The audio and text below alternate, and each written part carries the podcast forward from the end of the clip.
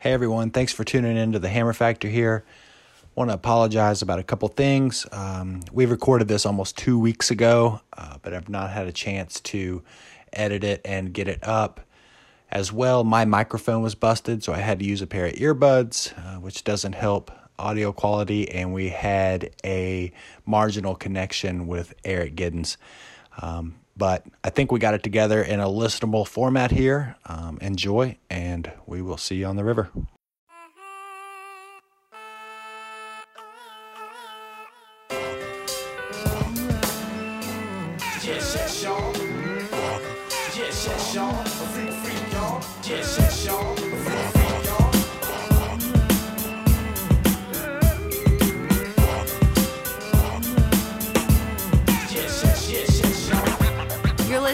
Grace Geltman and Weld on the Hammer Factor. Take it away, boys.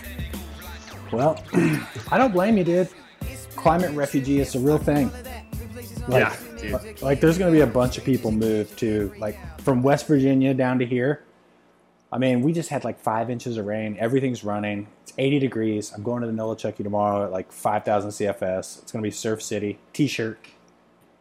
Damn, my Eh. sister told me that they were like just. Dis- I went over there for dinner the other night, and they were they were discussing moving to Fayetteville. Yeah, I mean, why sit out there in all that smoke, dude? Like, how unhealthy is that? like, my in laws, dude, they send me pictures of the smoke rolling in. They'll be like, oh, we got about an hour until it gets here. I mean, is that happening in Hood River? Uh, I mean, it's just kind of there it is, and I guess I don't know what's it like now. Now there, Weld. Uh, let's see. Um, I cannot see Mount Adams. Cool.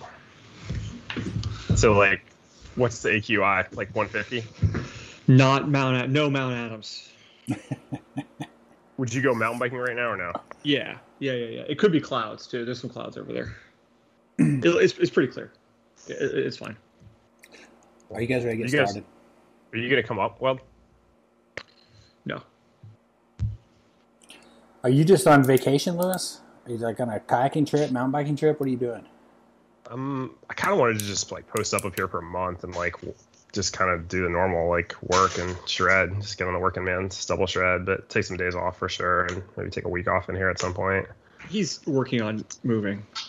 Grace, if I could just step in here. Are you like looking for property? Is that what's happening? Sure, he is. I can't, dude, I can't afford that, man. Dude, it's fucking nuts up here. It's honestly, it's changed so much since probably the last time you were here, Grace, that it's like Well, not that he's not going to move there. He's going to move around there. I'm gonna move to like Terrace. Yeah, I think that's the spot. There's no forest fires up there. I'm just saying. Untrue. I don't know how you guys do it, man. Like, It didn't used to be like that, man. It's like, I mean, you know, we had that Eagle Creek fire like four years ago, and that was the first big one. And like my time out there, you know, close to us. And then last year we had this like couple weeks when it was just like, you know, 500 AQI. We like couldn't leave the house for like a week. Like, are we, you know, at some point we are like, are we just being cupcakes about this? And we walked like three blocks to go pick up the CSA box. And it was so smoky that like, you know, like your throat's burning, like just like walking down the street. And you're like, this is fucked, you know? AQI, air quality index, is that what that is? Yeah, that's it. That's the new weather that we check in uh, in the West now. That's so sad, dude. Are we starting the show? The show's going. I'm recording. Welcome to Hammer Dude. Factor 84. Uh, my name is John Grace. I'm your producer here at the Hammer Factor. And I would like to introduce my co host, John Weld, Whitewater legend and co owner of Immersion Research, and Lewis Geltman, policy director at the Outdoor Alliance, former North Fork champion. Guys, I just recorded some of that. I don't know if I'll put it in the show, but what's going on? I don't know. There's no doubling back. Yeah, no, no, I'll- I'll just go ahead and put it in there. I was just out east. You know, I flew out east to check in with things out there. Aiden and I, Kara's out there. So we paddled, Aiden and I paddled the upper Yough probably like five times. And then we paddled the upper Blackwater, Aiden's first time down. at like 400 CFS, which is like the best first time level, right? You get down there and you can smell, you know, the smell of like fresh rain on a summer on Oh, a summertime Ah, river. yes, I do. It's it's right now. Listen, let me open You the know what I mean? I love the You get smell that? when you're walking down, just like walking down to the put in at the upper B, and the earth is just like so rich and like all the rhododendrons. Like I know, yeah. Oh man, that's a beautiful place. So, yeah, I took I took the Puffy Steez down there. More about that later. But what a boat, man! Right? I've What a never fucking paddled it. dude. Tell- So what also- makes it fabulous? I also paddled the uh, that that Chili, that new um, Zet boat too. How's that? Um, you know, it's about this. I mean, it's too small for me. I'd say if you're 150 pounds, you're in the pocket for that boat or less. Maybe like 130 to 150. So it's like the same. It looks like the same because I paddled that and the small Ripper back back to back on the lower Yough one day, and they were pretty similar in size. Obviously, vol gallons doesn't really mean everything, but uh, you know, it's a slalom boat. I mean, people talk about boat plastic boats behaving like a slalom boat. That one does, you know, almost to a fault. Um, it would not be your big slappy treat layer, you know, like a like a Steez Whiz. You know what I mean? It's super quick. Su- it's super fast, super nimble. It feels just like a slalom boat. And Kara sat in it, and she's like, "I'd paddle this ten times, uh, you know, oh, 10 times over a Ripper just because of the slalomy feel to it." But I can tell you, a lot of certainly a lot of American paddlers aren't going to take to that because that is one of the big slappy, you know, Big boof treats. Big slappy treat layer. Yeah, you know, You which need is the both, You know, you need Right. both. Now that you need like the like properly slicey half slice, and then you need the stees. But if you wanted like a boat to paddle down a river like a slalom boat, that's it. I'll tell you a couple things about that boat, though. I don't know anything about the British market, the European market, but the outfitting in that boat was unacceptably bad. And maybe in Europe they have a reason for that that I don't know, but it was ridiculous, uh, just unacceptably bad. Uh, it was like a foam seat. Just like sitting on the bottom of the boat almost. The back band was on these two cams. It didn't work at all. Like no one had even tried the back band because they didn't hold. You had to tie huge knots in to get it to stay. Um, it was just silly. And the thigh braces were really cheap. Um, and the cockpit. I, at some point, boat manufacturers have to pull their head out of the ass by making bad cockpit rims. Uh, and some people are going to paddle this boat and they're going to be like, it's, cockpit's perfectly fine. There's no rim that leaks 100% for everybody. It's kind of a subjective thing. But you're going to get more complaints from that boat from the leaking rim than most any other boat just because of the poc- cockpit design. It just there's no reason for it too. That's, that's really frustrating for me.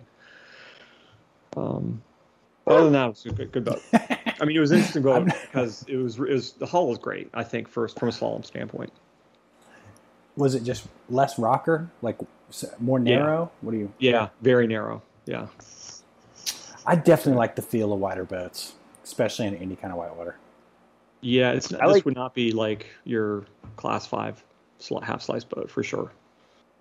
I used to be just like all all I wanted was a narrow boat, and it like frustrated me to no end how wide plastic boats are. And then you know, after paddling Waka boats for some years now, I've sort of gotten addicted to that like on top of the water feeling that you get from a really wide boat. Yeah, the big slappy treat boat. the big fat slappy treats. yeah, I guess so. I don't know. It's sweet. I mean, you're just like skipping off everything. Yeah. It's great. Yeah, that's what you want, man. Once you just get that little bit of speed and that little bit of downhill, and you just link, link, link, link, link. That's the- Yeah, that's I'm over like fun. being in the water. I want to be on the water now. Yeah, no, I'm with you there. You know, in regards to Zet, they may have, like I said, I don't know, I don't know anything about Zet as a company, and maybe in Europe they have a, a lot of clubs and they want a cheaper outfitting trim level. I don't know, but um, I think I think in American market we're going to de- demand a lot more out of the outfitting. That's for sure. There's some good outfitting out there right now. Like I've jumped around in a few different companies' boats, and it's like you can pretty much jump right in and make it work. At least I can. I feel like every every company has like something that they're doing right, and every company has something that they're doing like infuriatingly stupidly. I think you're probably right with that.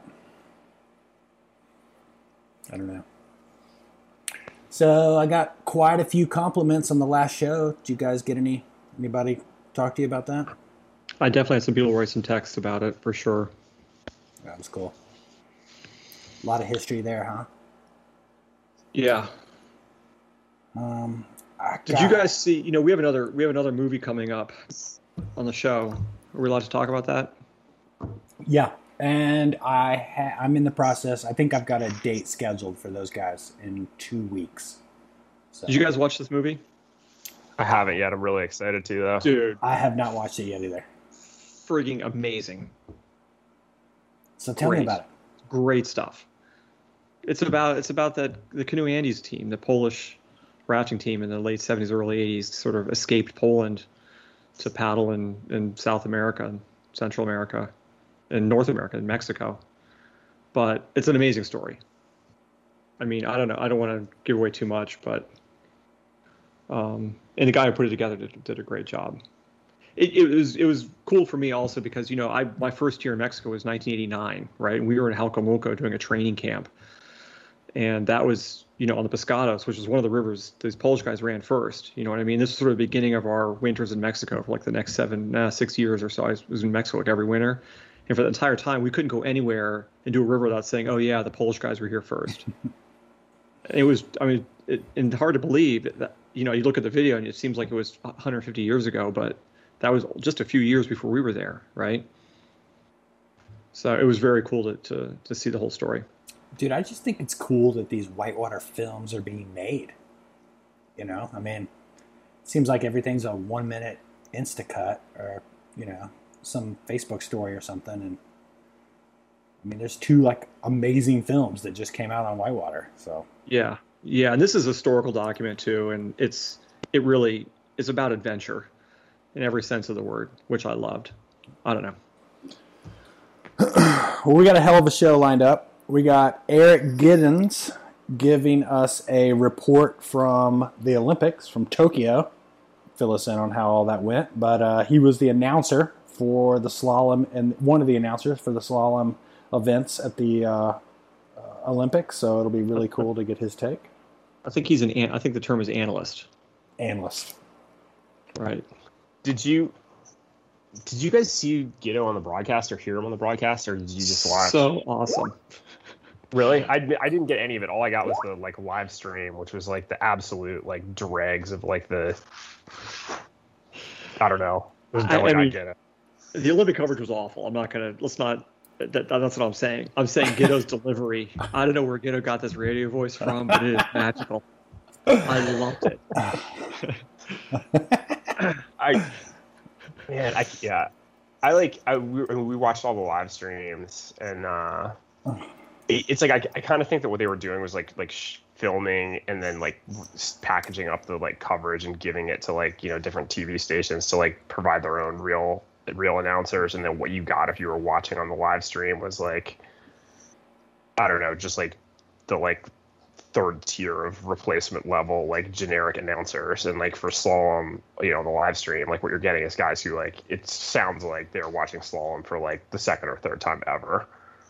And it's just like so painful man i wish we could have gotten Gitto. and i heard john hastings was doing the canadian coverage we were all just like how do we get to watch like john case john hastings do this like i mean there's so many good people but i think they were all doing it for like the actual tv coverage and this I don't know how you even got to see any of this. Yeah, I mean, I got a little glimpse of it here and there, but Kara sat around here for a couple hours one day trying to get it, and she got me involved for a half hour. And I threw my hands up, and for like the next five days, she's screaming at the computer and screaming at the TV, and you know, looking at NBC or the Olympic Channel or the Olympic app or Peacock or oh dude we watched it NBC all Sports, NBC Sports Gold. She's trying all this crap to find it. She can't find it anywhere. It was Sure. all on. I mean, Yeah. we watched all of it live. I was me and uh, me and on I- where? How did you find it? Like, I went It's through like it was every. like NBC. It was like NBCOlympics.com. You needed somebody's cable TV, like somebody who was a t- cable TV yeah, subscriber. like, I don't know anybody who's hell's- on and the then you fuck- could watch the everything live. Who the hell's a cable Who's TV on the cord? Who do you find? How know, do you go- find that person? Yeah, Like it's like your parents or somebody. yeah, but they're Dude, not my your parents have not- kicked but- that. And they The have hard like part regional like, cable for part- like Mid Atlantic. That's that's all you need. The hard part is finding somebody who still has cable TV who is also youthful enough to be able to identify how to log into their online cable TV account. But I mean, dude, we watched. So I watched like the men's kayak with at uh, uh, Isaac Levinson's with Isaac and Claudia, and then we got Scotty Parsons and uh, his girlfriend Liat on Skype so that we could like just talk shit the whole way through, and just like got the live streams all queued up. So we were on See, the. I wish I could have figured that It out. was like it was great. Man. We had a great time. Oh, good on you. I dude, it was so. The coverage was just. If you were watching any of the prime time coverage, the way they were cutting in the commercials, like right in the middle of the action, whatever, was so frustrating. It was so frustrating. Uh, Like we were talking, it was such a struggle to figure out how to watch it. You know. Yeah, you gotta get on the live streams, dude. I watched like all of the uh, the track cycling live streams. Well, if you got into track cycling at all, or uh, No, dude, that's like it's so fun to watch. that's such an extension of your flatwater career. I didn't know where to begin with it. Just more dudes in lycra suits. There's a trend. There's a trend springing up here.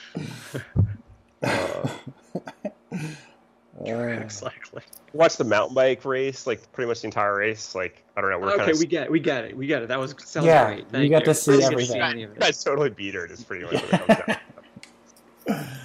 Oh, so anyway, we got Eric coming on to talk all things Olympics, give us some behind the scenes. Um, ah, Lewis, you got anything on the policy front? Did you find uh, Did you find a sidekick? Um, not yet. I've not even really looked that closely at the applicant pool yet. We're taking applicants to like I don't know. I want to say like September fifth or something like that. Um, got a couple of emails from Hammer Factor listeners, which is good. Oh no, what did they say? I mean, like people who were like, "Yeah, I heard you guys are hiring on the Hammer Factor. I'm interested in applying. Like, can you give me a little beta?" Yeah. Dude, you better hire one of those guys. Seriously. I mean, certainly not out out of the realm of the possible, but hopefully we got a lot of a lot of good folks. So, God, Um, gu- guarantee they're most qualified. what's that? Put me down as a reference for one of those guys. Yeah, all right, I will. it's like a demand, right? It's like if you're spending your time listening to this, you're. You're owed something. I know, I know more about you than you want me to. Yeah. Um, but yeah, I don't know on the policy front. I mean, there's a lot going on. I mean, we're, um, you know, obviously the the Senate just passed that uh, like bipartisan infrastructure bill, and simultaneously, you know, the Democrats on both sides are trying to pass like a big um, second package through reconciliation, which is going to be the home to much more of the climate focused stuff because Republicans are not particularly interested in addressing climate change.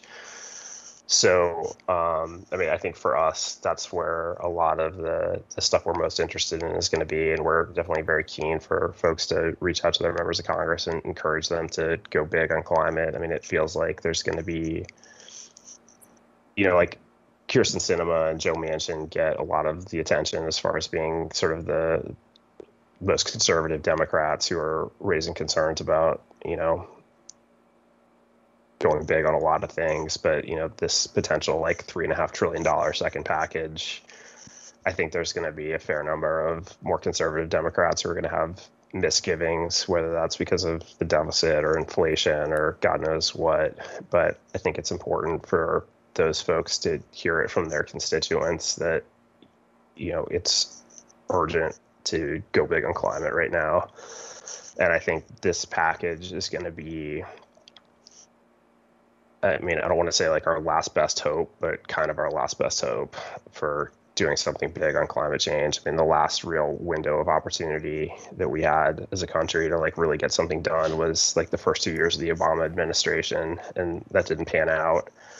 And here we are, you know, 12 years later, and uh, you know, it's 12 years of lost time. So it's really important that we, you know, take this window of opportunity to to get something done. So I think it's going to be a big push for us from us over the next, you know, couple of months. Hmm. So I mean, think about it, like you got like the Colorado is as low as it's ever been. The whole West is on fire. It rains here all the time. Anybody who's like an adult has watched how quickly the climate is changing. I mean, it's insane, right? I mean, it's like these are things that are meant to play out over like geological time, and even like 20 years ago, when we are talking about climate change, that was sort of the message, right? It was like we're gonna like these are the changes that we're gonna see over the course of 100 years or 150 years, and that they're meant to occur over thousands and thousands of years. And in fact, we're seeing these changes in the course of like five years or 10 years, or like, yeah, and it's, it's terrifying, you know? it is terrifying. I mean, just like the composition of the atmosphere is changing faster than it ever has. You know, like there's less oxygen, more carbon dioxide. Just like I don't know how this is like a, a big thing I think about, especially I don't know having kids. It's like a, a like a thing that occupies me more than most things. I don't get concerned about a lot of politics, but I'm like, holy smokes, man, this is like a thing. Yeah. I mean, it's like other things. It's like you get another chance, you know. It's like there's always, I mean, you know, people suffer along the way for a lot of different reasons, but you know, as far as just sort of humanity goes, I mean, this is, you know, these are things that are kind of irreversible. So you got to kind of get it right. Well, head over to outdooralliance.org. Put in your application. Um, Lewis, when's the applications closed? When are you done looking for people? I want to say like September 5th, but I'm not 100% on that. All right. Those guys do good work over there. Um, try. so, should we? Let's just get into Eric. Yeah. Okay. Um, we've had Eric on the show before. While I'm switching over here into producer mode, can one of you guys try and fill us in on who Eric is? Well, He's married to Rebecca Giddens. Rebecca Bennett, who was a slalom racer and silver medalist in the Olympics, world champion. world champion. Eric was not a terrible slalom racer himself. I think he uh, not a half You bad kayaker. If he was listening to this, he would. He'd agree. Yeah. Rebecca's kind of the star of the family. He's just he's kind of doing support. All right, I mean, they have a brewery, I think. They run a brewery in uh in California somewhere. Kernville. Kernville. You're supposed to be picking up the slack here, fellas. Okay, I'm calling Mr. Giddens. Did I did I press the right button? Oh, there he Oh, is. there he is. Welcome to the show, Eric Giddens. What's up, gentlemen? Eric, I, they were asking me to describe you, and I was like, well, he's married to Rebecca Bennett. That works. That's kind of your defining your defining feature. Uh, yeah, are we gonna go over all of our defining features, Mr. Weld? Look, in this town, it's clear I'm I'm Mr. Carroll. There's no question. What's up, Lewis? Nothing, man. What's going on with you? It's good to see you. Yeah, just living the dream out here in the Nerve Center at Kern River Brewing Company. Nice, man. How's the smoke? How's the uh, air to the uh, AQI? It's not horrible here. This is one of the few parts of California not on fire, but it's still smoky and hot, and can't wait for the first big rain or any rain of any kind would be nice. Dude. We just I had saw like, yeah, I saw the first rain two nights ago that I'd seen in like months. And it was just like oh man, it was awesome. Just like walking around in the rain. Just there's Rebecca. Just got, I got video bombed. Can you hop out of that seat and put her in here for a little bit? Yeah, we're in here. I do not like the spotlight. I just want to see your faces. Hi. Hey, What's up, Rebecca. Rebecca? Oh, there- are we live? We're live. Mhm. As live as we can get here at the Hammer Factor. awesome. Got Lewis too. Hi, Lewis. How's it going? What you done? Oh my goodness. I had the door shut and locked, but she just I Mm. can't barked in. Yeah. Take those locks. Can't trust them. Rebecca, how was re- real quick before you run off? How did uh, what did you think of his um, announcing at the games? Commentary. Was to say it in front of him because. She wasn't even listening. She was on a raft trip somewhere. I did go on a raft trip for a little bit and also went backpacking for a little bit. But I caught a bunch and it was awesome. No, really. Like, he made sprint super exciting. Huh. Sweet. You did. I didn't know you did sprint also. Oh, you don't know this about me? Uh. uh Interesting. Yeah, Interesting. multifaceted. Yeah. You and you and Geltman both. Interesting. Well, let's get into it, Eric. Tell me about your experience or experience with everything. So uh, this was the third broadcasting uh, for the Olympics. This was the first time I was entirely not on site. So I was in Connecticut at the NBC Sports compound. So, So it was a lot of Wait, let me ask you a question. So, when do they ask you to do this? Like, when do they approach you for for 2020 Olympics?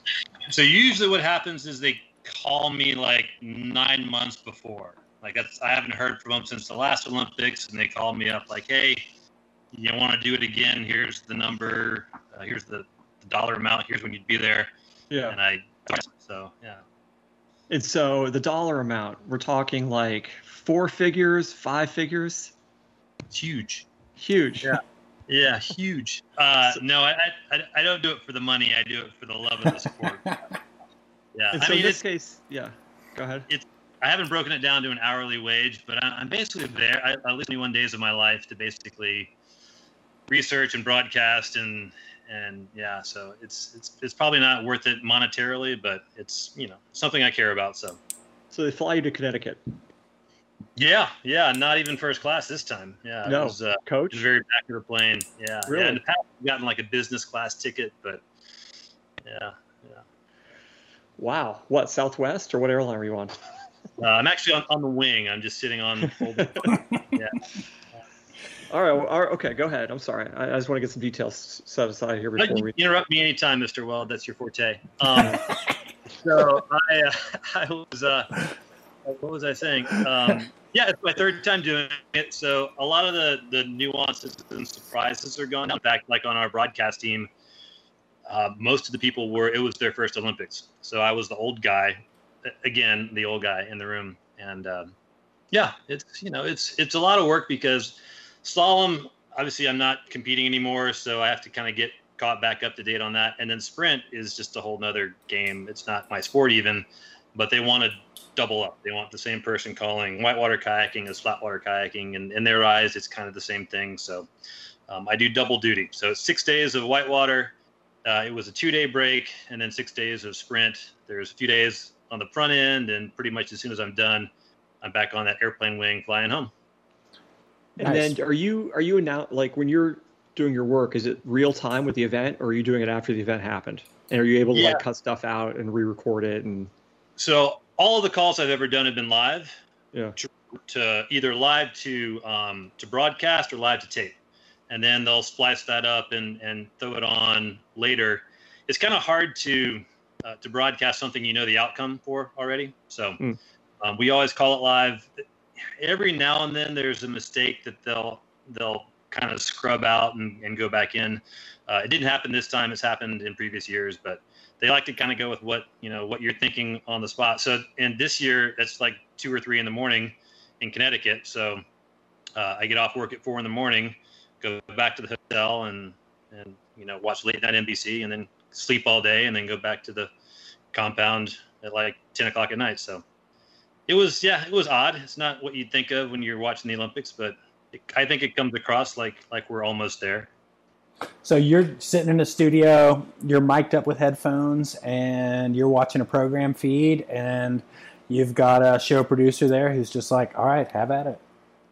Yeah, so even this year with- with COVID protocol, normally I'm in the same. We're all in a box, right? It's basically like a C train, but like one third the size. Um, and they have these all around for all the different sports. Um, our little C train was divided into three parts. Me, um, we had like a divider between me and the play-by-play guy. I'm the I'm the analyst or the color guy. Can't use color anymore because that's issues.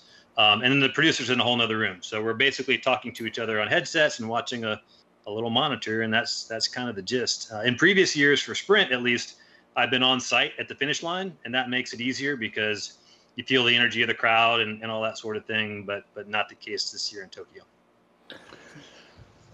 do you have to do research on all these people who are racing? Like, how do you find out information on them? Like, do you have to like little fun facts or tidbits, or what do you? So- Uh, I've got we've got an actual research guy that's part of my team. Um, it's actually Gerald Babau. I don't know if you remember him, Lewis. He worked at USAC for a while. Um, and so he, you know, at the beginning of the of the, the the two weeks or whatever, he prints out all this information. So I had like 250 sprint athletes that I had packets on to to learn in uh, 80 something uh, whitewater. You kind of know who's going to be the topics of conversation. Um, but yeah, you kind of have to be prepared for whoever does. You know, you don't know who you're going to call. So we'd be sitting there, and it's like, okay, we're going live to this next race, and it's you know some guy from the Cook Islands who's swimming out of the start line at the sprint race, which happened, and you got to be prepared to say something. And it's like, all right, we're live, and you know, here's a guy who fell out of the boat at the start line. what do you say? He What got he got four strokes in his Olympic career, um, and then fell in the water. Uh, that sounds But like a lot of my races. Yeah, Olympian, which is more than we could say for you, Mr. Weld. But what do you? I mean, how do you spit that? Like, how do you not make that like a just a joke or uh, or just start laughing or? Well, so this is what I, I, I you know, I, you don't know, so you have to kind of process this real time, and you, you don't want to come across as a jerk, but you have to say something, right? Because the guy fell out of the boat. Sure. You know, he made it to the start line, and once you're an Olympian, always an Olympian, never former, never past, and then, then- all right, yeah, the guy, the guy kind of messed up, um, and uh, yeah, you you roll with it, and and that's just kind of how it goes. And then there was another sprint boat; they fell out like ten feet from the finish line. Mm. So you got to you got to acknowledge that sort of stuff, and that's a little more exciting than falling out of your boat at the start line. But Were there any whitewater Oh, swimmers? man. no, no, there were none whatsoever. There was there was one snit um, that we called for a, a, a, a British woman, but other than that, it was pretty you know pretty solid, pretty solid. What do you mean a snit that we called for a British woman? Oh well, so basically quitting. Uh, there was no throwing of paddles, or I've seen Lewis before, like choke up on his paddle, and uh, that didn't happen. She just stopped and, and cried, which I've done, so I can't really, can't really blame her. I, I'm more intrigued to go back and watch this now than I ever have been. so, Nobody wants that to happen, and you don't want to ridicule something because it's not hard. I mean, have you guys ever been in a sprint boat? Anybody?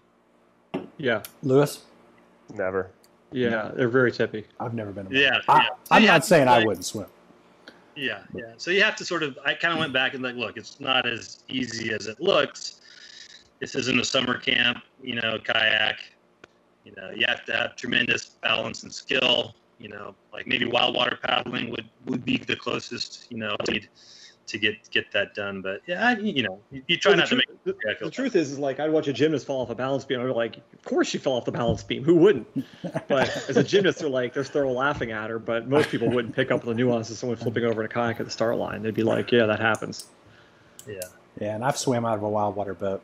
So, Yes, you did, didn't you? ah, you like that? I was there for that. That was wonderful.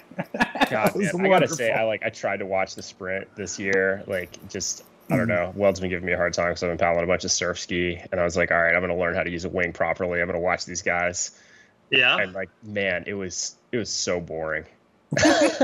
like, Thank you. I'm glad. You, I'm glad you liked my commentary. well, Um, if I'd known, dude, we we were also before you came on, we were whinging about our difficulties in watching the commentary, and so Ah. I watched the live stream and God. everything, which is not you. It feels like there's like the like replacement level guys get thrown on the live stream, and like for slalom, we got guys who you know like it seemed like it was their second or third time watching a slalom race ever.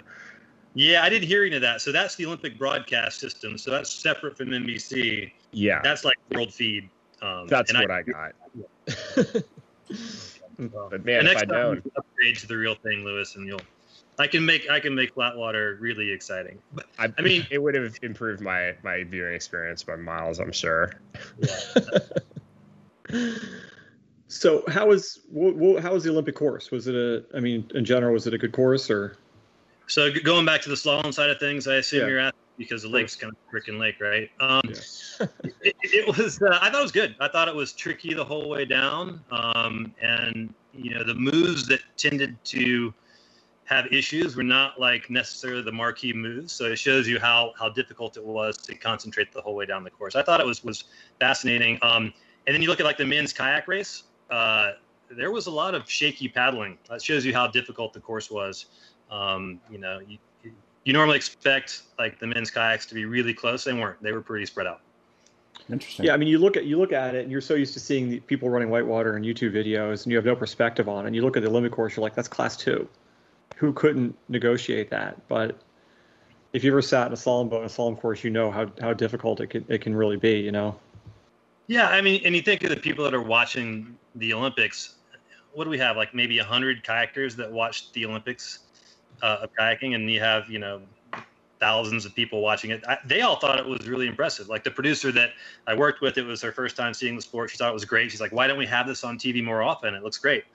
Um, so you know, I think you know, you as a class five boater kind of poo-pooed the water, but for, for someone that doesn't know any better, it's it's a fantastic looking sport. I think. What were the stats on the course? Like, how much volume was in it? How much did it drop?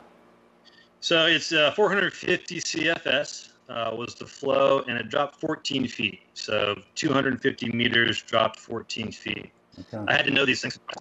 Oh yeah, yeah, yeah, for sure. Hmm. Did it must have been hard to like not have a like a co-announcer to play off of?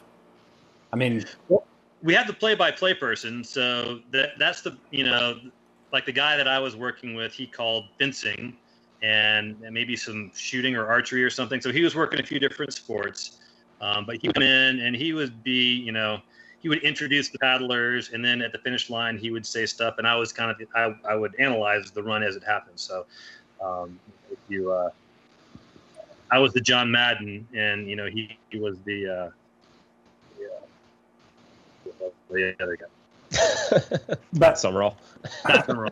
but uh, but you guys weren't in the room together. We were in a box separated by a by a, by a curtain. Okay. Um, normally we would be in the room together, and like we could like you know if he was done talking, he could like shake my shoulder. Yeah. This time we had to just kind of go off on you know just rhythm and and just you know when the other person stopped talking. I don't. It's it's if, if you've never done it before, it, it's kind of like dancing, and you kind of eventually pick up the the the non-verbal cues is when to start and when to stop, and it takes a little time. But unfortunately, it's always a different person every Olympics, so you can't build that repertoire like you guys had here on Hammer Factor. I mean, Mm-hmm. you're like We just we Yeah, just all just wait for Well yeah. to interrupt us. Yeah. What? Uh, all right. Let's talk about the the competitors. Who is? I mean, where are the countries that just have the best slalom teams on earth right now? Well. Um, I And how do Americans stand up against this? And what's the future? so let's start with the Americans. I thought they did really well. Um, you know, we, we made basically all the finals. Uh, I think except for maybe K1 women's finals, but but the athletes did well. I think Bug Lokken had a really good shot at a medal. Like he just you know made some mistakes, and same thing with Michal Smolen. So they both they both were legit contenders for a medal, which is great. That's all you can ask for every year. Um, and then you know we got a 17 year old uh, woman who's just fantastic, and she's gonna she's gonna get better and better.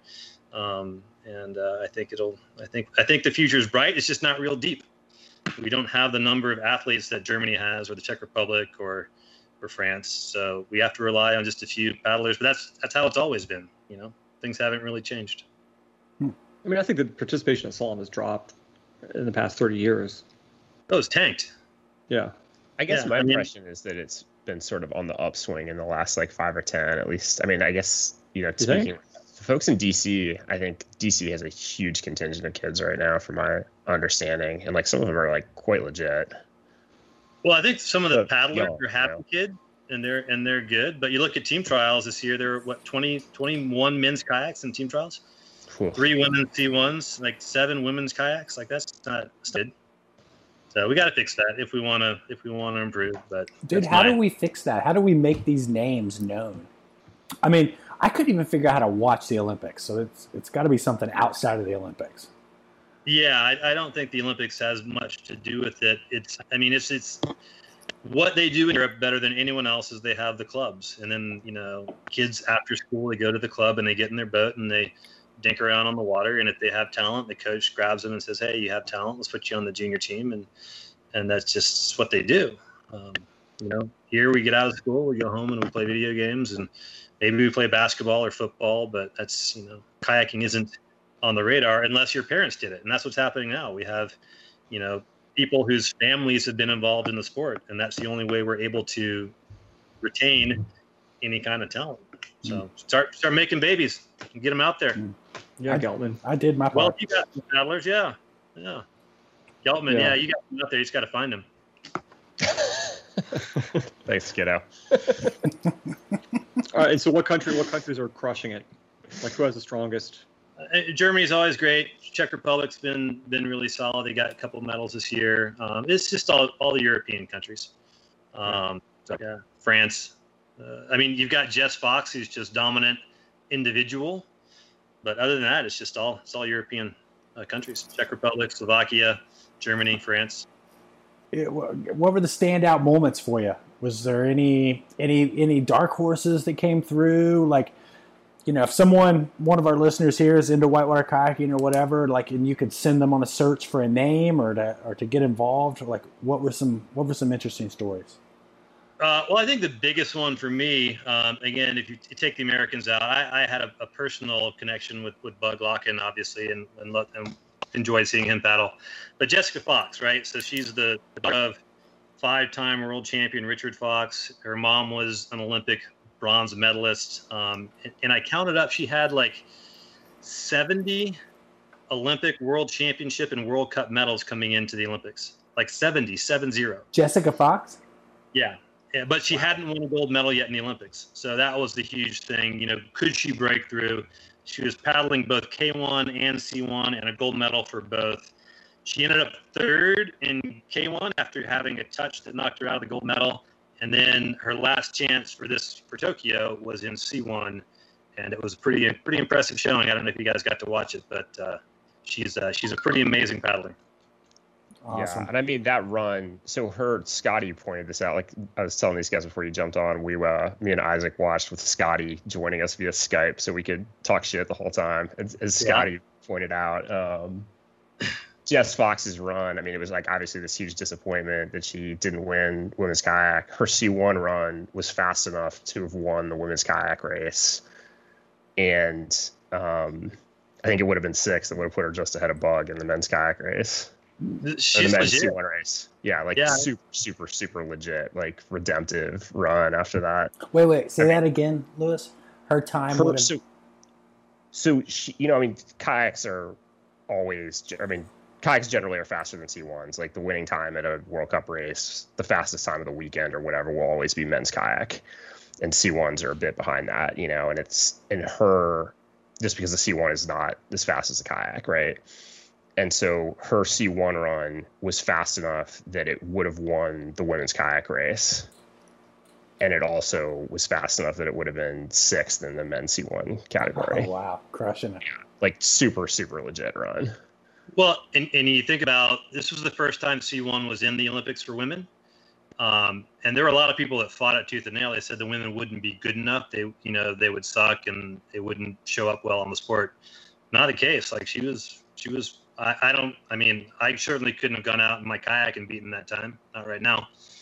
so, yeah, it was. It was. It was great to see and, and, and great for her too. So. Badass. All right. So, So- what do it was cool. Uh, what do you think of the men's kayak race? Oh, Prskavec was was amazing. Like, yeah, I, I, don't- I never li- really liked his dad all that much, but it was it was fun. It was fun to watch him paddle. Just what he does around those gate poles, uh, like it's just it's insane. And um, and he and he he's he's paddling at such a high risk level the whole way down the course, and then when he nails it, it's just like no one can touch him. And that's what happened on the biggest stage. And when you know when when you've trained your whole life trying to do something and and never you know never been able to like dominate like that you can appreciate it it's like oh my gosh i can't believe that he just hung it out on the line like that and and it pulled it off on the biggest Yeah. stage there It was, I mean, I felt, I guess to me, it, it felt like, you know, up to that point in the men's kayak final, it had been, it had felt like a little lackluster. Like, you know, like when like Misha's run in the semifinal, like he was early to go, and we were all like, uh, like that's probably gonna, you know, be like ninth or tenth. Like hopefully, like hopefully he gets through with that. And you know that time would have been good for the bronze in the final.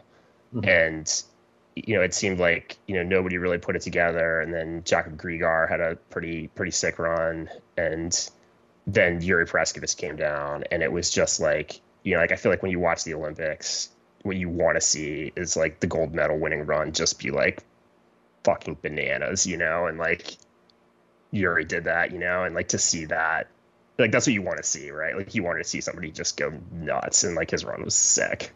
Yeah, you And, like-. Yeah, You don't want someone to back into a gold medal. That never feels good. yeah, You want to see somebody grab it, and to be the last boat down and to cross the line knowing you won. You know, that's that's that's, that's certainly from a broadcasting point of view. That's what you want to see, and I think as an athlete too, you want to see that. yeah. He's got to be. I mean, he's one of my favorite kayakers to watch, like in any discipline. Like if you're a casual, if you like if you're just becoming aware of slalom racing, like watch some Yuri Prskavec runs on YouTube or something. Like he's just fantastic to watch. You, you can just go to YouTube after after the end of this awesome show. Go to YouTube. you might even be able to hear me talk about it because I think there's some out there. Um, but uh, yeah, it's just again, it's like a like a gymnast riding a racehorse on like a luge track. It's like it was just I like that description. It's a lot like big slappy treats or whatever Weld came up with earlier. for kayak. big slap. Did you guys ever like go on a run and broadcast it like like you were working for NBC or something? Like, how do you mean? Yeah, like like Weld could like plug in a, a YouTube video right now of the Olympic run, and you guys could break it down, call call the action. No, We don't have the voice. I I don't feel- have the voice. I feel like the Olympics would come after us, man. oh, Yeah. I don't think so. You you guys are big. I don't know if you're big enough. Did they Uh, train you to do the announcer voice, or is that something you just brought to the table on your own? So here, here's the only uh, problem I have with working for NBC is I get zero feedback. Um, they either fire me or rehire me. So I guess that's um, yeah. I, I you know every time I'm I'm look I like I said I don't do this for the money. I want the sport to come across you know good on television, and I I just. I, I wish there was more training. I wish there was more feedback because I, you know, I want to do my best, and, and I Oh, I get think very. you're doing great. Oh yeah, thanks, John. I, I sorry to delight. follow I, I take so much delight in your announcer voice. you. It's really Well, good. I'm I'm I, I'm disappointed, you guys, because we play announcer bingo where I have to work words in to the broadcast.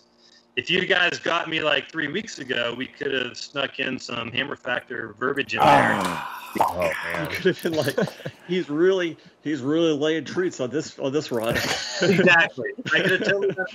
I did it for my brew team. Uh, I snuck in Sasquatch. They said, I, "We want you to say the word Sasquatch," and so I snuck it in on the French on Boris Neveu's run. So so cool. Man, oh Next man. do time. you do do you do any broadcast work like in the intervening four years? It's just like you just come back. it's here. all it's all cold turkey. Yeah, it's rough. Radio and you know, announcing the- commercials, voiceovers. Uh, no, I mean, I, I, I, I, I do speak publicly a lot at the brewery. You know, being a being a, a famous guy, John, I have to have to you know, Like, work on my get public out. speaking. like that kind of public speaking. it's we're closed. We have to leave. Yeah, talking to drunk talking to drunk people is an easy easy thing for me. Yeah. I'm calling the cops.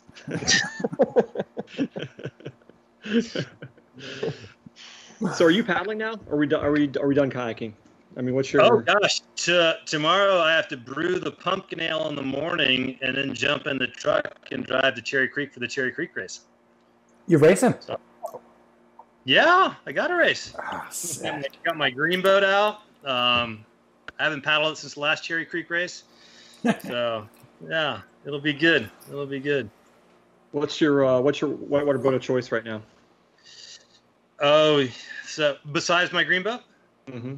uh, yeah, I've got the Nirvana. I think we talked about this like two years ago. It's just uh, it's easy to paddle, saves my ass.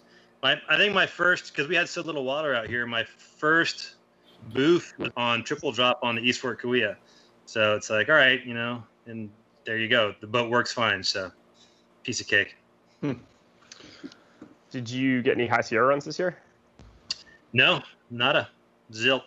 Yeah, it was rough. So I mean, Yeah, Men of I think Kings didn't yeah. even run, did it?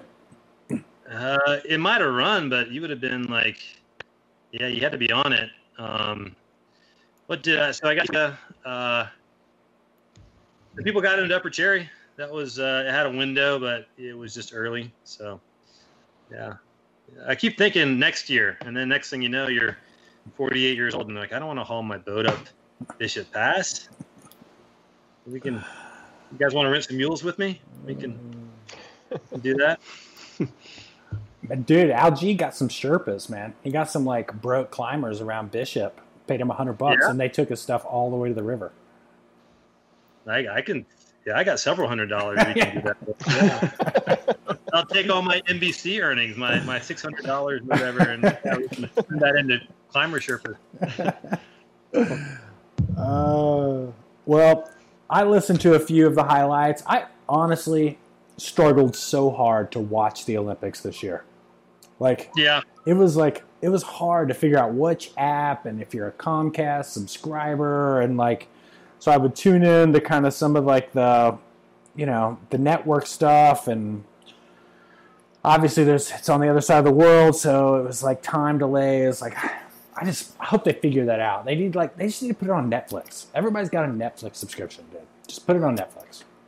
yeah, I, I think they need to figure that because now they have so many platforms. They had Peacock, they had uh, USA Network, they had regular NBC, and that's something that I think NBC needs to figure out because some people want to watch the Olympics, but some people want to watch kayaking or they want to watch skateboarding or whatever, and they got to figure out how to cater to those people. But, Yeah, I mean, Kara was not able to watch pretty much any of it after like spending hours of screaming at the TV and the computer and everything else. Oh, I was right Right. there with her. Yeah.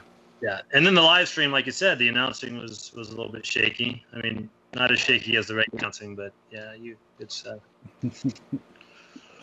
Yeah, I guess like I like in my imagination, it was like they were like they'd create the live stream and then they just drag in whoever like to like do the announcing on the live stream. I mean, it was just guys who were like they're like the analysis was like now he's going through gate four, now five, now six, like like I like almost verbatim. That was what it was, you know. wow, that's that's that's tough tough act to follow.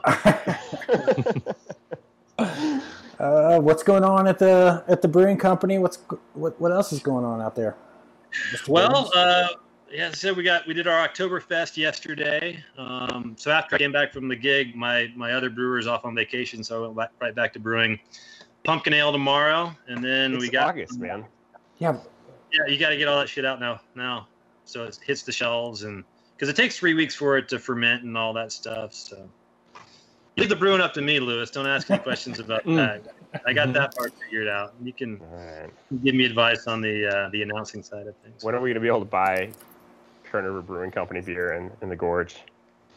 Ooh, I'm gonna be up there. Uh, hop selection in September. You guys around? Yeah, Probably. Yeah. probably. Bring, bring us some double church. Dude, that'd be sweet. I'm going out east for Gauley season at some point. And you Yeah, I don't really care. go? About, I don't really care about you, John. I was. yeah, wanted to- yeah, We can see see you. her. let's do let's do some viewer mail. You have viewers? Well, you know, listener mail or whatever it is. Oh, okay. Grace, what do we got? oh, sorry, you're queuing me up here. Hold on. Yeah. Um, man. So, do we want to get into this Whitewater Technology press release? Didn't we talk about this already? About the paddles? Did we talk about it? Do you want to acknowledge our, our voicemail that we've uh, Oh yeah, checked as regularly as I check my voicemail? yeah. Big apologies to everybody who's left the 86 voicemails for the Hammer Factor that we didn't get to because I didn't realize that you actually had to go into the voice account to see those voicemails. So we'll get those caught up, but I do feel bad about Anybody that. who's left us a voicemail in the last five years, sorry. Yeah, But about like- so about the white the, the the paddle company though. I mean, what's uh what's the? I mean, the deal is is right now in the industry, it's a hard time. It's it's very difficult to get a paddle, right? yeah, and there's definitely a lot of excitement in that market. And we have these guys making paddles. We should get them on the show at some point to hear what they're up to, huh? We should. And the reason I went to that email is, and this has to do with September coming out west, they were super bummed that there's no Gauley Fest. What do you guys think about that? I, I mean, I don't know. For these guys, they're super bummed because they're like, this is, that you know, they went to the North Fork Championship. Um, they're going to come to the green race and they wanted to go to Gauley and they're like, we don't have a way to get our product in front of people. I mean, they were like super, I mean, why don't you just go to the Gauley and put your super bummed about stand that. tent up in the parking lot of the put in? You'd probably get way more, you know, just exact same relevant traffic as you would at the official Gauley Fest. I mean, there was definitely talk of that, but you know, it's like, uh, you know, it won't be as much of a congregation. What's the name of the paddle company? Where are they based out of? Whitewater Technology, and they're out of Greenville, South Carolina, just about an hour south of here. You know anything about them? Like, what's their deal? Um, they've got some carbon paddles. They're at a factory that has they have some tooling and some some good options. I don't know. We'll see. I mean, the, pro- the problem is, is if it's not a Werner, I suspect it's going to break, right? I mean, that's not not talking about these guys in particular. I'm talking in general. Like Geltman puts his his Galasport in the back of the truck, or I put Geltman's Galasport in the back of the truck, and he pulls it out. He's like, no, no, it's got to ride in the truck because you'll break it. And that's the rules you live in if you don't have a Werner, I guess, right? I mean, my skepticism is I don't want to use a paddle blade that wasn't designed by a slalom racer. That's pretty elitist. Hmm. Yeah, That's a trend here at the Hammer Factory. it's the world we live in. Eh? I, I don't know. I mean, I, I think that those guys are trying to get it get it going, and they've been at it for a while, and they're just trying to get in front of people, and it's kind of a struggle. Like it's I think they should send thought- Lewis a paddle and have him try it out.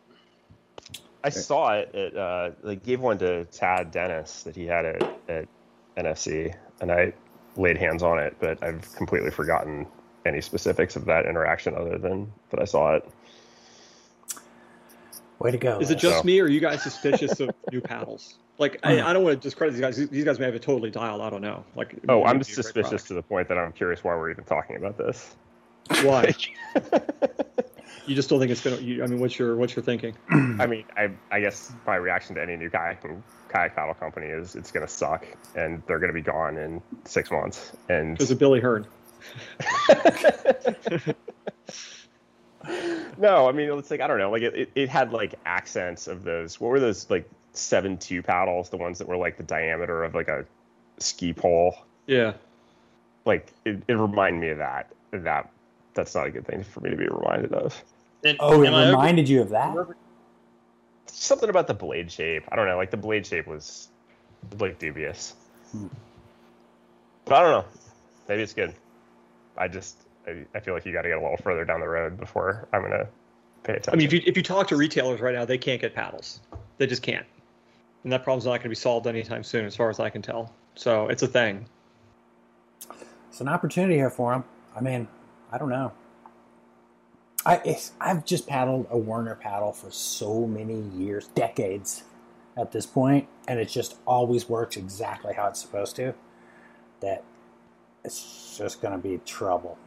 That's I guess that's where. I'm at is like like I feel like my interest is like what am I using to go kayaking and John Weld your interest is the industry side of it and so No, you know, I'm like just there, like maybe there's there's I- something I- of interest on the industry side here but like as far as I've like just been a around kayak paddle I want to use like the answer is no like you, I've been around to see, so many crappy paddles out there, right? And Yeah. especially crappy paddles coming out of slalom world, where they weigh nothing and they're they have all this great technology, but then they break. And like you know, I was pa- we were paddling Great Falls there with Maddie Kimmel, and she bopped her her Galasport off her head on the spout and broke it in half. You know what I mean? but I mean if you use a slalom paddle for creeking, like that will undeniably happen Yeah. Anyway, Anyway, all right, what's next? how about this article that came across our desk? Um, paddle battles. Locals want return to free access at the Ottawa River. What's your guys' take on this? I we got to get somebody on to talk about this. I'm fascinated by this whole thing, and I certainly Me have too. a gut reaction, hot take on this. But I'll I'll Get us. No, no, no. Come on, come on. Throw it I out there, learn Lewis. Give us your hot take. no, dude. I I mean, we should learn Get us more up to before speed on the controversy, right?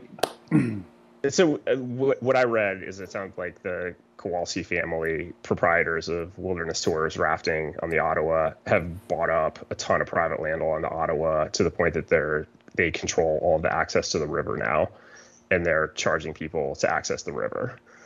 And you know, I would suspect that their take on this is that they're going to store these lands and you know keep them protected. It's better for them to own it than you know some developer or something like that.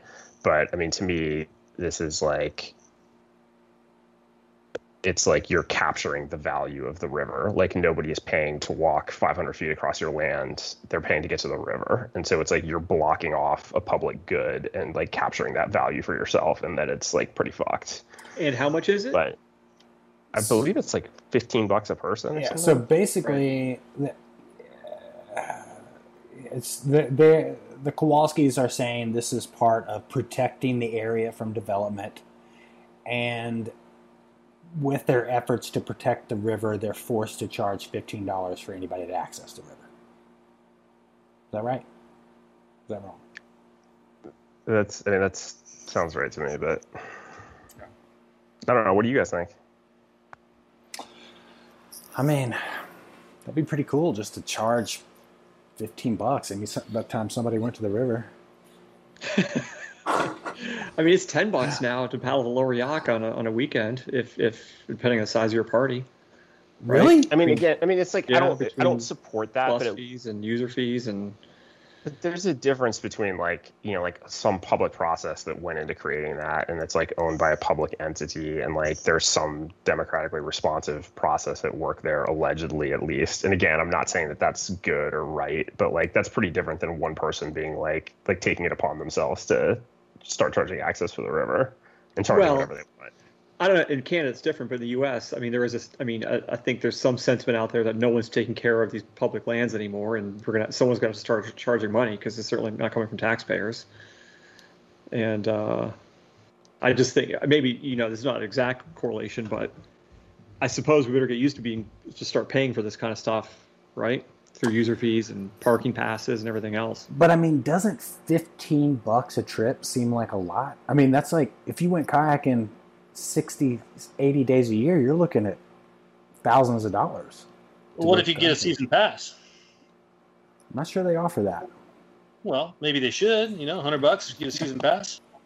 I don't know. Uh, We got to get somebody, a local, to talk about this because, I mean, this is a CBC article, and I, I mean, honestly, like, if it, they're going to provide a good access point and it's not going to be developed, and you're going to have like kind of a wild experience on the river, there's value in that. You know, it's worth spending money on it. But I'm, But I mean, the to be clear, if I was a, is- if I was a a paddler there, I'd be, I'd be furious if I was a paddler there. To be clear, and I was I was really upset to find out I had to pay thirty dollars for three people to run the lower Yough when I was there last week or whatever, two weeks ago. I thought that was ridiculous. now, is that a parking pass? What is that for? Uh, it's so there's like a um, you have to pay for the bus, the shuttle bus that takes you out, and then there's a uh, a launch fee. And then I was talking to park ranger about it, um, Amos Ludwig, and he was saying that basically what happened was is that the the, the, the computer system, the computer software company or the software company that manages their reservation system park wide in the park, which does the camper reservations and the you know all the reservations to put on the river long story short, they're charging six dollars a transaction right now, um, and so that's getting passed. That's more or less getting passed on to the to the people using the river. That six dollar transaction fee, not in its entirety, but a good a good chunk of it. And I'm, first of all, I'm thinking, who pays six dollars a transaction for anything? I mean, it's not like reservation software is. Yeah. I mean, top secret. You know. You know. Yeah, I mean that's that seems like you get that service for almost next to nothing on the on the internet somewhere, but. Um, yeah. Kiddo, what do you think So, I'm I, I will pay money to recreate as long as it's fair. Like you think about the ski pass, I won't do it because it's too freaking expensive to go skiing with my family. But if I could, like if I had to pay eighty bucks for a year pass to paddle here on the Kern, I would do it in a heartbeat because I'm putting money into the resource that I I'm using. Um, you know, I, I think as kayakers, we're we're definitely we're dirt bags as far as wanting to spend money to go paddling. But you look at almost every other sport, and people are shelling out a lot of money and, and enjoying themselves. So, you know, there's a balance, but I'm not opposed to it if it's if it's managed properly. I'm kind of with you there. I mean, the, you got to read this article. I'll put it in the show notes. But you know, they've dubbed the land the National Whitewater Park. So, so they've, I don't know. There's just too many degrees of separation for me to. We got to get some people on to talk about this You know what they're talking about. Yeah. yeah, that's, that's probably fair. Yeah, no, for sure. All right. All right, let me find something else here in the listener mail. Um, paddling in Yellowstone. You guys want to jump into this one? Mm. Geltman? Yeah, I mean, we got to get we got to get Aaron Pruzan on to talk about this. I mean, the paddling's been closed in Yellowstone for I don't know since the 50s. My understanding is that the reason for that originally was to uh, control fishing, like to control overfishing. There are a lot of better ways to manage fishing than cutting off access for for paddling. Um, there have been some efforts to address this. There was some legislation maybe six or eight years ago that Aaron Pruzan was super involved with, um, basically requiring the Park Service to at least study the issue and come up with some reasonable rationale for why they're doing this. Um, which they, you know, they don't have. It's sort of just like this is how it's always been. Um, I think there's some conservation groups in that neck of the woods that are pretty vehemently opposed to allowing paddling in Yellowstone, but it seems like it's very much based on the aesthetic preferences of hikers to not have their viewshed cluttered by the occasional kayaker. I don't think there's any good public policy reason for this whatsoever. It's kind of infuriating that this is the way it is. Um, but AP has been super involved in it for ages and ages, and it would be sweet to get him on to, to chat about it. Yeah. I mean, what's there? What, what what's the river like that, that they're that they're Well, well, let me read. Let me read. Well, I mean, Jones. there's a, I mean, there's a fair bit of, of like, I don't know, easy whitewater or flat water paddling that's closed off, you know, that doesn't have access. Um, potentially there's some like pack rafting, but like the marquee thing is the Grand Canyon, the Black Canyon, the Yellowstone, which, you know, the Grand Canyon is very hard to poach, pretty much impossible because you can see it from the road the Black Canyon the Yellowstone. Um, we all have friends who have run it, and I've certainly heard about it. And uh, it sounds like it would be, you know, one of the best whitewater runs in the lower 48 states. You know, like for sure. Um, and it, you know, has a long season, and it it should be open to battling. yeah, but hikers do not want to see kayakers brown clawing and Well, the good news is Right. probably like. I mean, the Yeah, good news is that like 98% of visitors to Yellowstone never go more than 200 feet from their car, so they, they probably won't be overly burdened. Well, Spencer Jonas sends us this email. It's kind of a long email, but it's pretty good. So I'm going to spend a minute here and read it. and it also ties into our fees for kayaking up on the Ottawa. He says, Hey, um, I'm curious what your thoughts are kayaking in Yellowstone National Park. I primarily live in southwest Montana, and Yellowstone is sort of our backyard. Being able to paddle the Black Canyon, Canyon and Grand Canyon of the Yellowstone would extend our season for hard whitewater by at least a month, as those runs are usually at great flows when most of the other runs in the Beartooth are dropping out. As I'm sure you know, there are lots of other runs in the park that have a high paddling potential. I stop and look at the slides on the Lewis River every time I drive by, and I've heard stories about some phenomenal waterfalls in the southwest corner of the park. While painting my gear black and going in at 3 a.m. with a getaway car would simultaneously fulfill my childhood fantasy of being part of a heist as well as running a great section of river, I would rather paddle it legally during the day with a high five from the Park Service Rangers. I don't want to come off as the white guy that thinks they should be able to do whatever they want wherever they want. I understand that some rivers hold importance for native communities and that they would rather we not paddle them, and that some rivers have sensitive wildlife habitat, habitat that could be negatively impacted by boaters, such as McDonald Creek in Glacier National Park, which would surely be a roadside classic, uh, Class 5 classic, if it were legal to paddle during runoff. I also don't want to make it seem like kayaking is a more righteous way to enjoy the outdoor than picnicking, wildlife viewing, hiking, running, fishing, or horsebacking, skiing, and all the other manners that people enjoy wild spaces in Yellowstone. Feel free to throw me under the bus if I'm out of line. I've heard a third hand story of kayaker who was caught paddling, and the case went all the way to the Supreme Court where it was dropped because the judge thought it was a waste of their time. My knowledge is that people caught on moving water in Yellowstone can be charged with multi thousand dollar fines and a felony.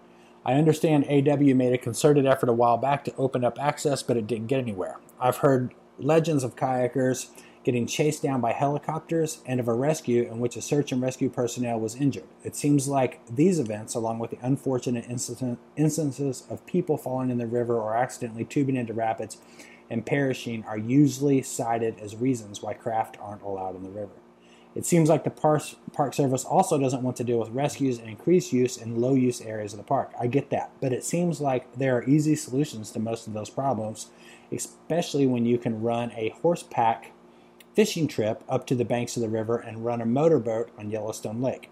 Restricted permits like one launch a day on the sailway could be an option. Or I know myself and many others would pay $500 for a boating pass to help fund the increased use, as well as to help get together a volunteer river search and rescue team. Anyway, that was an earful. Most of what I've heard is third hand and would be interested to hear y'all's thoughts. Spencer. I don't know. It's a. I mean, you can snowmobile in the backcountry of Yellowstone. You can do so much stuff. It's always been weird to me how this is such a frowned upon activity.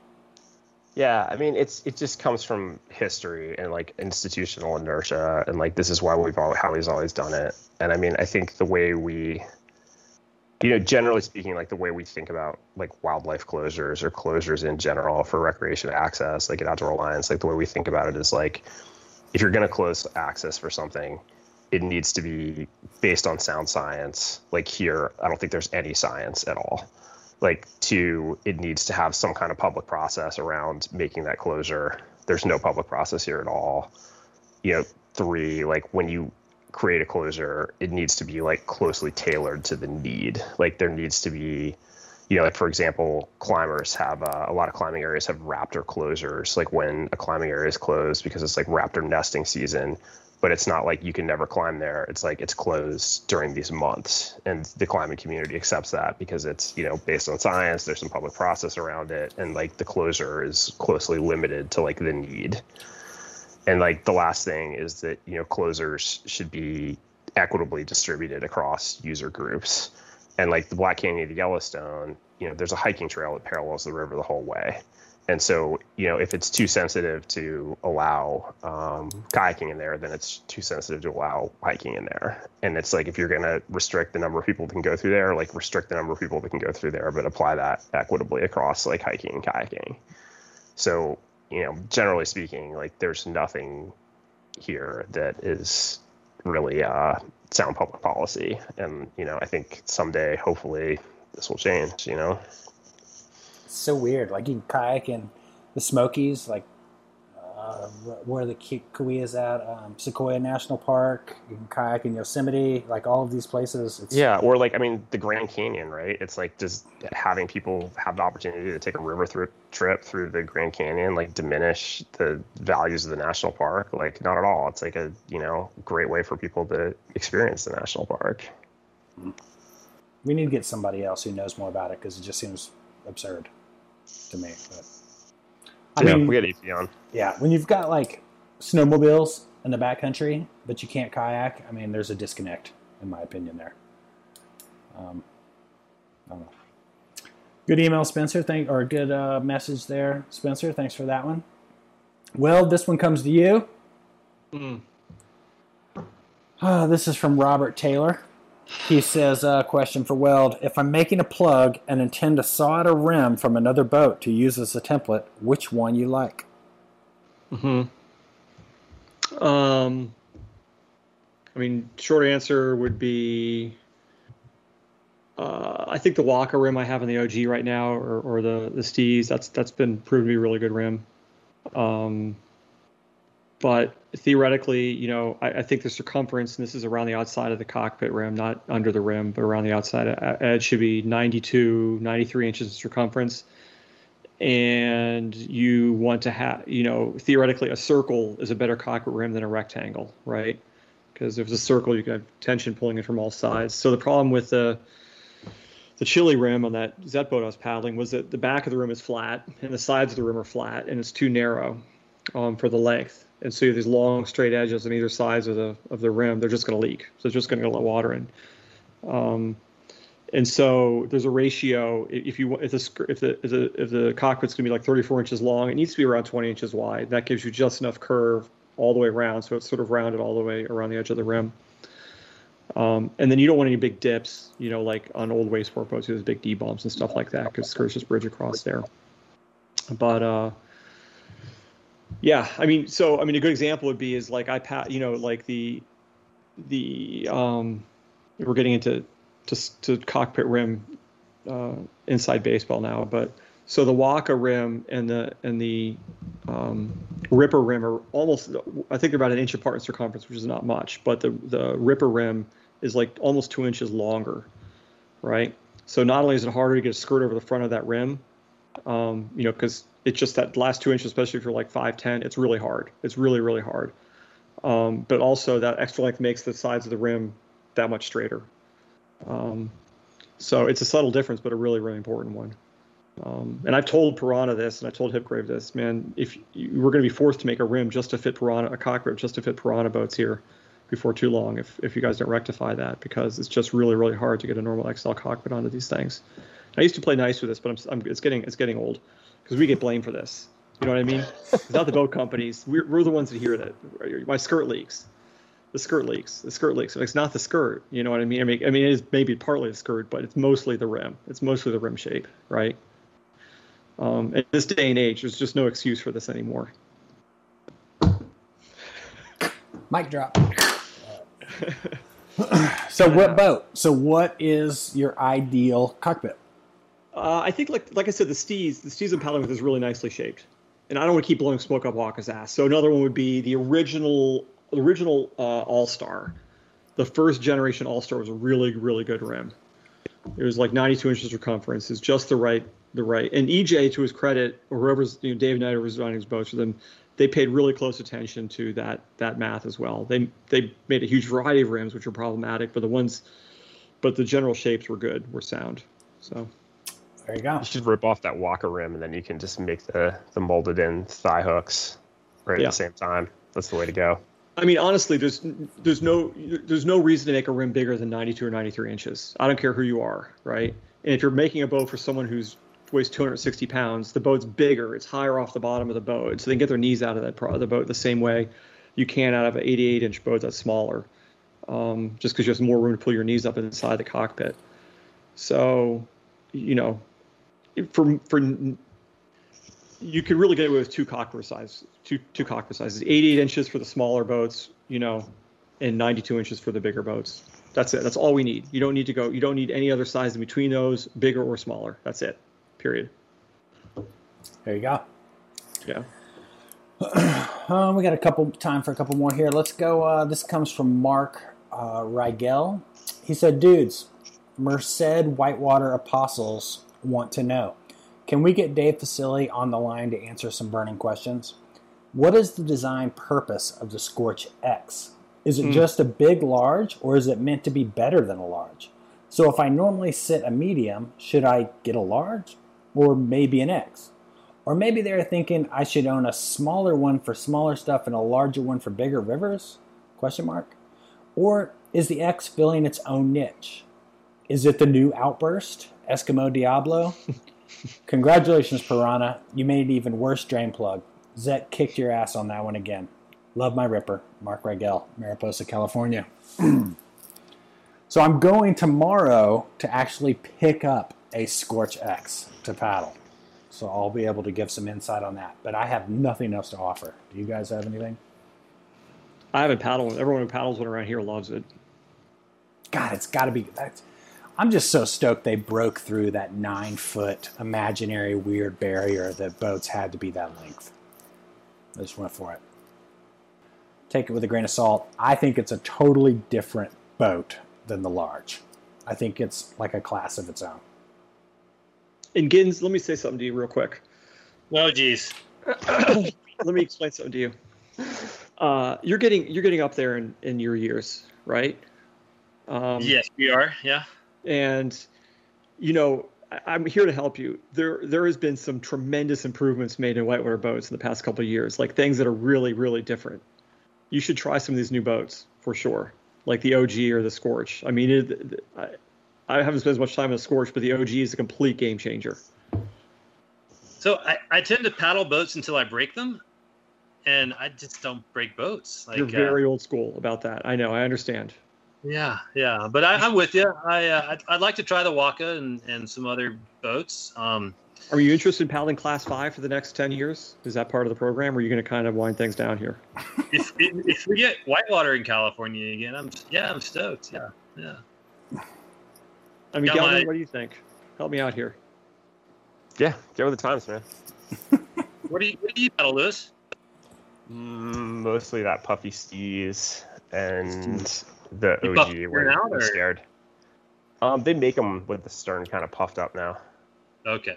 so it's like you can't really like spin pivot turns endlessly, but you can kind of like use the stern like in the same way you would like edge to the outside, like doing offsets or something, and it works really good. You can like load it up and hmm do these like long carrying boofs. It's uh, it's sick. It's a great, great boat. Ten years like- ago, I did I did not give a shit about white plastic boats. They're more or less all the same. Right. Yeah. Just get something that yeah, like a nomad, and just Yeah, plug does it not in. matter. Plug it all. Does not matter. But I'm telling you, there's there's something going on that you should you should get hip to. All right, we'll do it. Guys, come on down south. Show me the show me the ropes. Man, Cherry Creek race sounds fun. What a sweet. Saturday. Who's your- Are you Parking still ready to? Are you gonna go mix it up with those guys or what? Yeah, of course. Who's who's who's So- competition? You've Uh, won it, I know. No nobody really shows up of importance, including myself. Uh, I mean, you think about it, it's a 40 minute race, right? On class five, it's not like two minutes. It's it's a battle. So I I, I don't know. I, I find it a lot different than any of the other like class five races, where you just got a lot of time with yourself. And we do, we typically do a, a staggered start, so you're just paddling class five by yourself for 40 minutes. So It's a great, great. run. Yeah, fun run. Big features out there. It's always a fun run. All right, one last uh, listener mail here. This comes from Charlie. And this is directed at you, Weld. He says, Hi, John. How are you? Had to send a note that I so appreciate hearing your voice on the podcast. Mm. You guys got me, us all, through COVID with humor, compassion, and a perfect amount of snark and grace. I was running up the mountain today laughing my head off at your 90s roleplay kayak dab with a VO2 max of an unborn fetus. Freaking brilliant. As a long term whitewater and surf ski paddler, that segment was a gem. Nelson gave me your contact, and I thought you and the Hammer crew might be interested in interviewing Kevin Padden, Kirk Baker, John Paris, pioneers from the 70s and 80s for the audience in Expedition, Big Water Western Boating, and Freestyle, respectively. Cheers, Charlie. So, we got a couple Yeah. of messages to Hey, go Charlie. So. Yeah, that's some. Yeah, we got that a bit ago. Um, I don't know. What do you guys know about these dudes? I know nothing. Do you know anything? I mean, I know the names, kind of. Well, I don't know anything. I mean, there's so many people like that have pioneered little pockets of the country and different runs and whatever. I love digging into that stuff. Um, all right, dudes, we're not going into three hours here. We're going to get to our favorite part of the show. This is where we go into a rant or rave, something that your hosts are all fired up about or frustrated, like trying to figure out how to watch the Olympics. So, who would like to lead us off here with a rant or a rave? Come on, Geltman. I know you're prepared for this. Yeah, always. I'll rant right off the bat. Um, Mhm. You know, I I I soft pitched uh, Mr. Weld a body fluid swapping story, and he never Oh. brought it up. But it's the only it's the only money thing I had. What do you got? A Canadian body fluid swapping story. Wait, wait, wait, wait, wait, wait, wait, wait. Hold on, rants and raves. What happened here? I lobbed him this story about Yeah. this Canadian woman who failed a drug test due to swapping body fluids, and he just he glossed right over it. So, moving on. Well, Next, go ahead. next- What do you got? Wait, wait, wait, wait, wait, wait, wait. Yeah, don't. So, what happened? Was this like part of the Breaking Beds or something?